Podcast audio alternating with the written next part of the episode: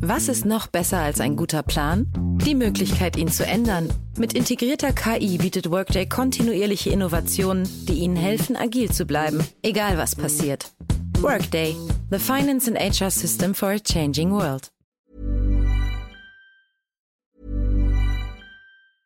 Unsere Welt ist auf dem Weg in das Zeitalter der künstlichen Intelligenz. In atemberaubender Geschwindigkeit verändert sich beinahe alles.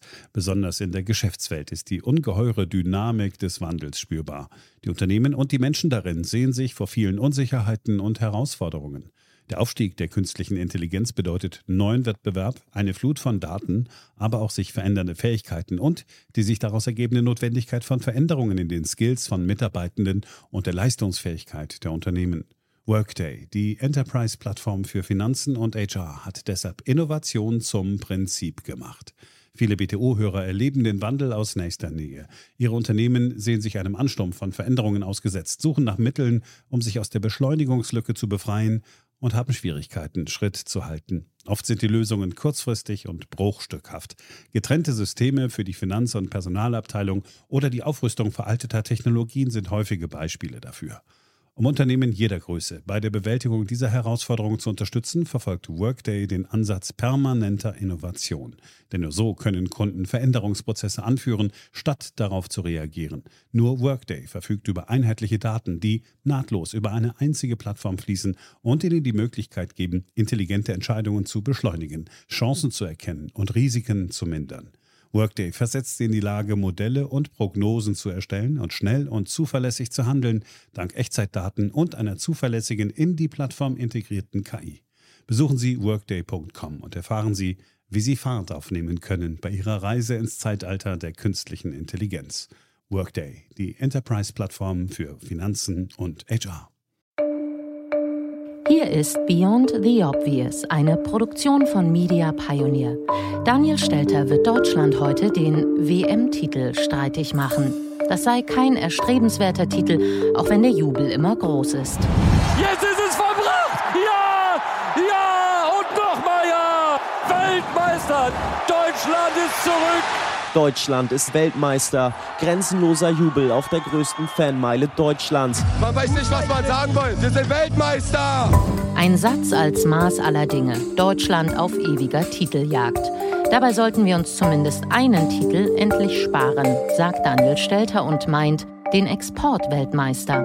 Also immer, wenn ich Exportweltmeister höre, bin ich ganz traurig weil wer Exportweltmeister ist, verkauft mehr Waren und Dienstleistungen ins Ausland, als er importiert. Das ist vielleicht vordergründig ein Aspekt, auf den man stolz sein kann. Aber er exportiert aus seiner Ersparnis ins Ausland. Das heißt, er legt mehr Geld im Ausland an als im Inland. Und das drückt mich traurig aus verschiedenen Gründen. Zum einen, weil wir natürlich mehr Geld im Inland ausgeben könnten. Und zum anderen, weil es uns nicht gelingt, das Geld im Ausland gut anzulegen. Beyond the Obvious, der Podcast mit Dr. Daniel Stelter.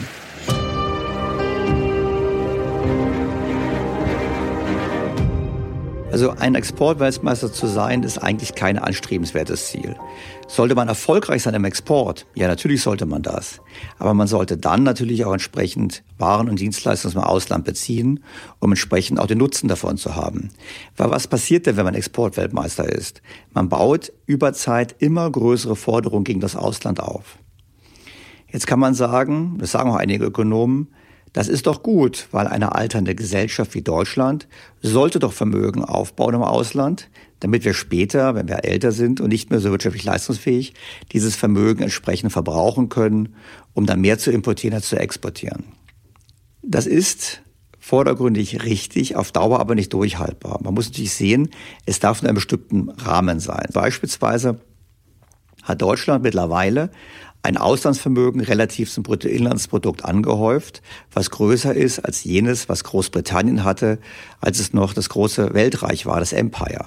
Das zeigt einfach schon mal, in welchen Dimensionen wir uns bewegen. Und so viel Auslandsvermögen brauchen wir nicht. Was wir brauchen, wäre ein besser angelegtes Auslandsvermögen.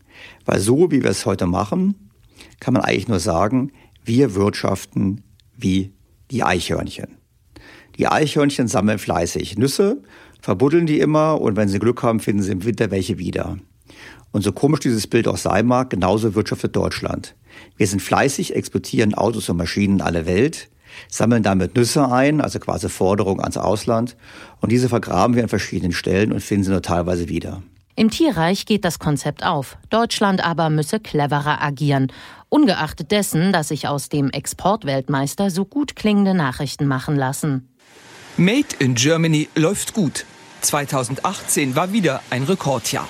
Zum fünften Mal in Folge legten die Exporte zu. Deutschland ist Exportweltmeister und hat damit selbst China abgehängt. Nach Berechnungen des IFO-Instituts weist die Leistungsbilanz 2016 voraussichtlich ein Plus von 297 Milliarden Dollar auf. Wir sind eben gut, sagen viele deutsche Hersteller und natürlich auch so manche Politiker.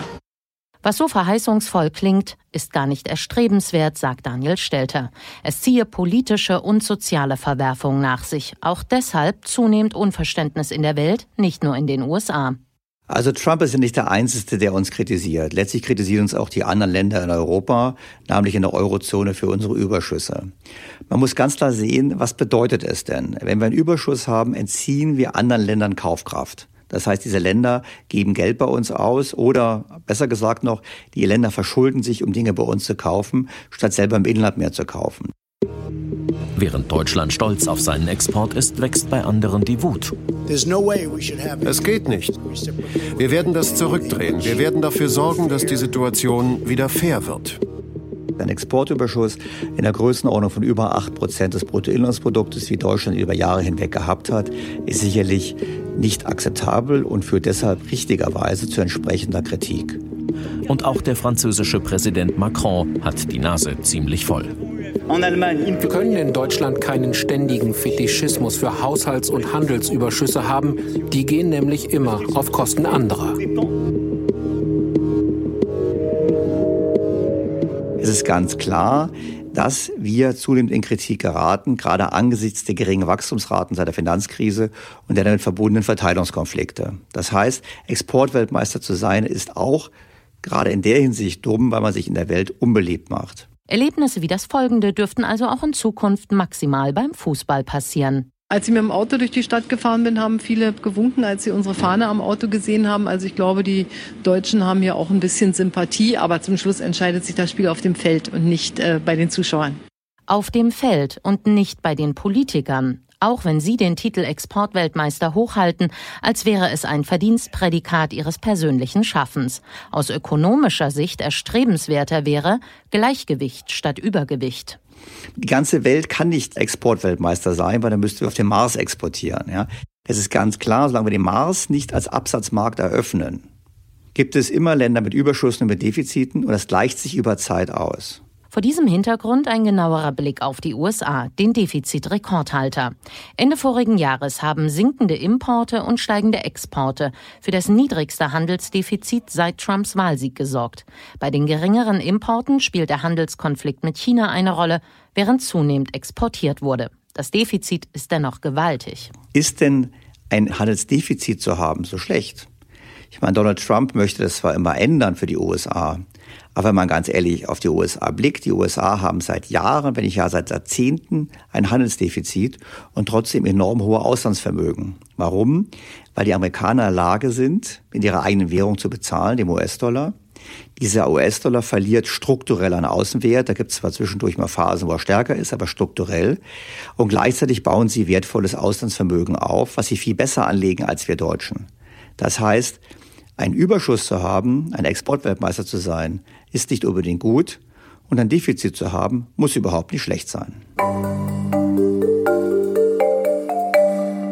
Damit ein Schwenk zu den Kapitalmärkten und dem Zusammenhang zwischen Außenhandelsüberschuss und Ersparnisbildung. Es ist ganz wichtig, wer einen Handelsüberschuss erzielt, exportiert auch Geld ins Ausland, Ersparnis ins Ausland und legt die im Ausland an. Und gerade da sind wir sehr, sehr schlecht. Wenn man die Summe aller Außenhandelsüberschüsse zusammen addiert, kommt man zu einem Betrag, der deutlich höher ist als das wirkliche Auslandsvermögen. Das sind die Verluste, die entstanden sind. Es gibt Studien, die zeigen, allein in der Finanzkrise haben Deutsche in der Welt ungefähr 400 Milliarden Euro verloren. Und zwar unsere Banken, unsere Versicherungen, letztlich wir alle, weil die ja das Geld für uns anlegen. Wie schlecht Deutschland bei der Geldanlage ist, belegen Zahlen. Hier aus einer Studie des Kieler Instituts für Weltwirtschaft. Im Zeitraum von 1975 bis 2017 haben die USA es geschafft, auf ihrem Auslandsvermögen eine Rendite von über 12 Prozent zu erzielen. Deutschland hat hingegen nur eine Rendite von 4,9 Prozent erzielt. Und zwar vor Inflation. Um das mal zu verdeutlichen, wenn man 100 Euro anlegt, über diesen Zeitraum, dann werden bei 4,9 Prozent Verzinsung aus diesen 100 Euro 746 Euro. Wenn man sie hingegen anlegt wie die Amerikaner, die konkret 10,6 Prozent pro Jahr erwirtschaftet haben, dann kommt man auf 6.882 Euro. Ein gigantischer Unterschied. Und das sieht man halt eben bei uns. Wir wollen zwar theoretisch Vermögen aufbauen, machen es aber nicht.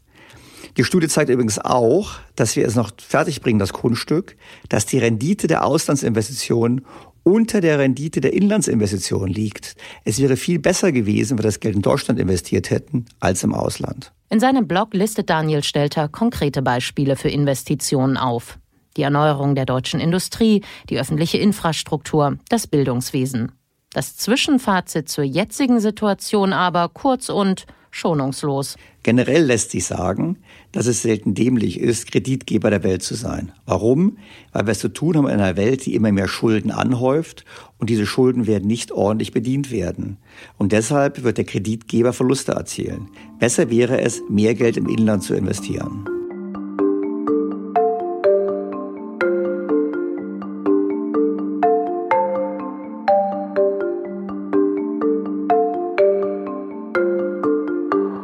Kurz nochmal zum Zusammenhang zwischen Handelsüberschuss und Kapitalexport. Das lässt sich folgendermaßen erklären. Wir haben im Prinzip vier Sektoren einer Wirtschaft. Wir haben die privaten Haushalte, wir haben die Unternehmen, wir haben den Staat und wir haben den Außenhandel. Und die Ersparnisse von allen vier Sektoren ist immer in Summe definitorisch null. Wenn die Unternehmen sparen, wenn der Staat spart und wenn die Privathaushalte sparen, das ist in Deutschland der Fall, muss es per Definition einen Handelsüberschuss geben. Das heißt, Ersparnisse müssen ins Ausland abfließen. Wenn jetzt zum Beispiel die Unternehmen anfangen, mehr zu investieren oder der Staat mehr anfängt zu investieren und keine schwarzen Null mehr hat, dann sinkt umgekehrt auch der Kapitalexport, weil wir eben mehr Geld im Inland ausgeben und der Handelsüberschuss sinkt gleichermaßen. Eine solche Politik hätte auch eine neue Strahlkraft in die Welt. Derzeit aber sei es keineswegs verwunderlich, wenn andere Länder weiter Druck machen, so stellt er. Deutschland ist ein enormes Problem für Europa und die USA. Deutschland versteht die Kritik, baut aber Kooperationen aus. Ist Deutschland stärker als alle anderen Nachbarn? Absolutely. Exportüberschüsse bedeuten aus Sicht der anderen Länder nichts anderes als den Entzug von Kaufkraft. Angesichts eines Umfeldes mit schwachem Wachstum führt das natürlich dazu, dass man nicht beliebt ist. Dann kann man sagen, er spielt keine Rolle im Handel, wir handeln miteinander. Man muss aber ganz klar erkennen, dass natürlich das Interesse der anderen Staaten, etwas dagegen zu tun, zunimmt. Donald Trump ist das prominenteste Beispiel, wenn er sich darüber aufregt, dass so viele deutsche Autos auf der Fifth Avenue rumfahren. Aber auch andere Länder begründen mit den Exportüberschüssen Deutschlands bestimmte Maßnahmen. Entweder indem sie schleichend protektionistisch werden oder aber, wie innerhalb der Eurozone, indem sie nach mehr Zahlungen Deutschlands verlangen. Das heißt, wir erkaufen uns unsere Exportüberschüsse auch innerhalb der Eurozone selber. Es wäre hier auch besser, das Geld bei uns zu investieren, statt es hinterher als Kredite oder als verdeckte Haftungsgemeinschaft in der Eurozone zu verlieren. Donald Trump gelingt es mit der Drohung von Strafzöllen die ständigen Skandale im Weißen Haus in den Hintergrund zu drängen. Auch dieses Mal schießt er wieder Richtung Europa. Öffnet eure Schranken und schafft eure Zölle ab. Ansonsten kassieren wir eben Geld von Mercedes-Benz und BMW. BMW. Ja gut, also protektionistische Maßnahmen sind das Letzte, was Deutschland gebrauchen kann. Einfach deshalb, weil wir ohnehin vor einer Strukturkrise stehen. Ich meine, wir haben uns abhängig gemacht vom Ausland, von den Exporten. Der Exportanteil ist enorm hochgegangen in den letzten Jahren. Äh, namentlich von den USA, aber auch wichtig ist China in diesem Zusammenhang. Und wenn jetzt die Nachfrage aus Protektionismus oder aus Konjunkturgründen von dort zurückgeht, trifft das Deutschland ganz hart. Und dann haben wir eine Kombination aus einer Konjunkturkrise mit einer Strukturkrise, die sich so anbahnt, Stichwort Automobilindustrie und der Umstieg auf ähm, neue Mobilitätskonzepte, die die Industrie nachhaltig trifft, wo noch nicht ausgemacht ist, dass sie diesen überleben wird. Damit bleibt eine Liste an Maßnahmen, die jetzt ergriffen werden müssten. Statt sich als Exportweltmeister zu feiern, könnte so einiges angepackt werden. Was wäre zu tun? Also zum einen müssten wir dringend mehr Geld im Inland investieren. Dazu gehört auch, dass der Staat mehr Schulden macht. Wenn wir das nicht machen würden, würden wir weniger Geld exportieren, würden mehr im Inland investieren und würden auch den Handelsüberschuss verringern. Das wäre gut, weil wir uns in der Welt ein weniger unbeliebt machen. Darüber hinaus sollten wir unser Geld besser anlegen. Es gibt ja beispielsweise die Idee von Staatsfonds. Damit meine ich nicht, dass Herr Scholz unser Geld anlegt. Nein, das meine ich sicherlich nicht. Sondern dass Profis unser Geld global gestreut investieren in Infrastruktur, in Aktien, auch in Anleihen. Die Schweizer Notenbank macht das so, aber vor allem machen das die Staatsfonds von Norwegen und Singapur. Um das mal zu verdeutlichen. Hätten wir unser Geld in den letzten zehn Jahren so erfolgreich wie die Norweger investiert, hätten wir pro Kopf 30.000 Euro mehr Vermögen in Deutschland. Für jeden Einwohner in Deutschland wäre der Zusatzgewinn bei einer Geldanlage, wie die Norweger ihn betrieben haben, 30.000 Euro gewesen. Das muss man in Relation setzen zu einem Haushaltsvermögen in Deutschland, was bei rund 60.000 Euro liegt. Ich finde, deutlicher kann man nicht machen, wie schlecht wir unser Geld in Deutschland angelegt haben und wir müssen es dringend ändern. Das aber, so stellt er, werde allein schon eine Herausforderung durch das Festhalten an der schwarzen Null. Sie zwingt die Ersparnisse ins Ausland und ermöglicht erst so den Handelsüberschuss. Es bleibt also dabei. Der Titel Exportweltmeister ist kein Grund für Fanmeilen. Waren aus Deutschland sind im Ausland gefragt wie nie zuvor. Überschuss in der Handelsbilanz. Deutschland führt seit Jahren mehr aus, als es einführt. Das nächste Mal, wenn Sie die Jubelmeldungen vom Exportweltmeister hören, denken Sie daran, dass es besser wäre, mehr Geld im Inland zu investieren und unser Auslandsvermögen professioneller zu managen. Denn so wie es heute ist, ist es kein Grund zu jubeln. Weitere tiefergehende Ausführungen lesen Sie im Blog von Daniel Stelter nach auf think-beyondtheobvious.com. Ihre Fragen oder Rückmeldungen zu diesem Podcast schicken Sie idealerweise via E-Mail an podcast at think-bto.com. Die nächste Folge gibt es kommenden Sonntag. Ja, ich bedanke mich ganz herzlich für Ihr Zuhören, freue mich, dass Sie dabei waren und bin gespannt auf Ihr Feedback. Beyond the Obvious, der Podcast mit Dr. Daniel Stelter.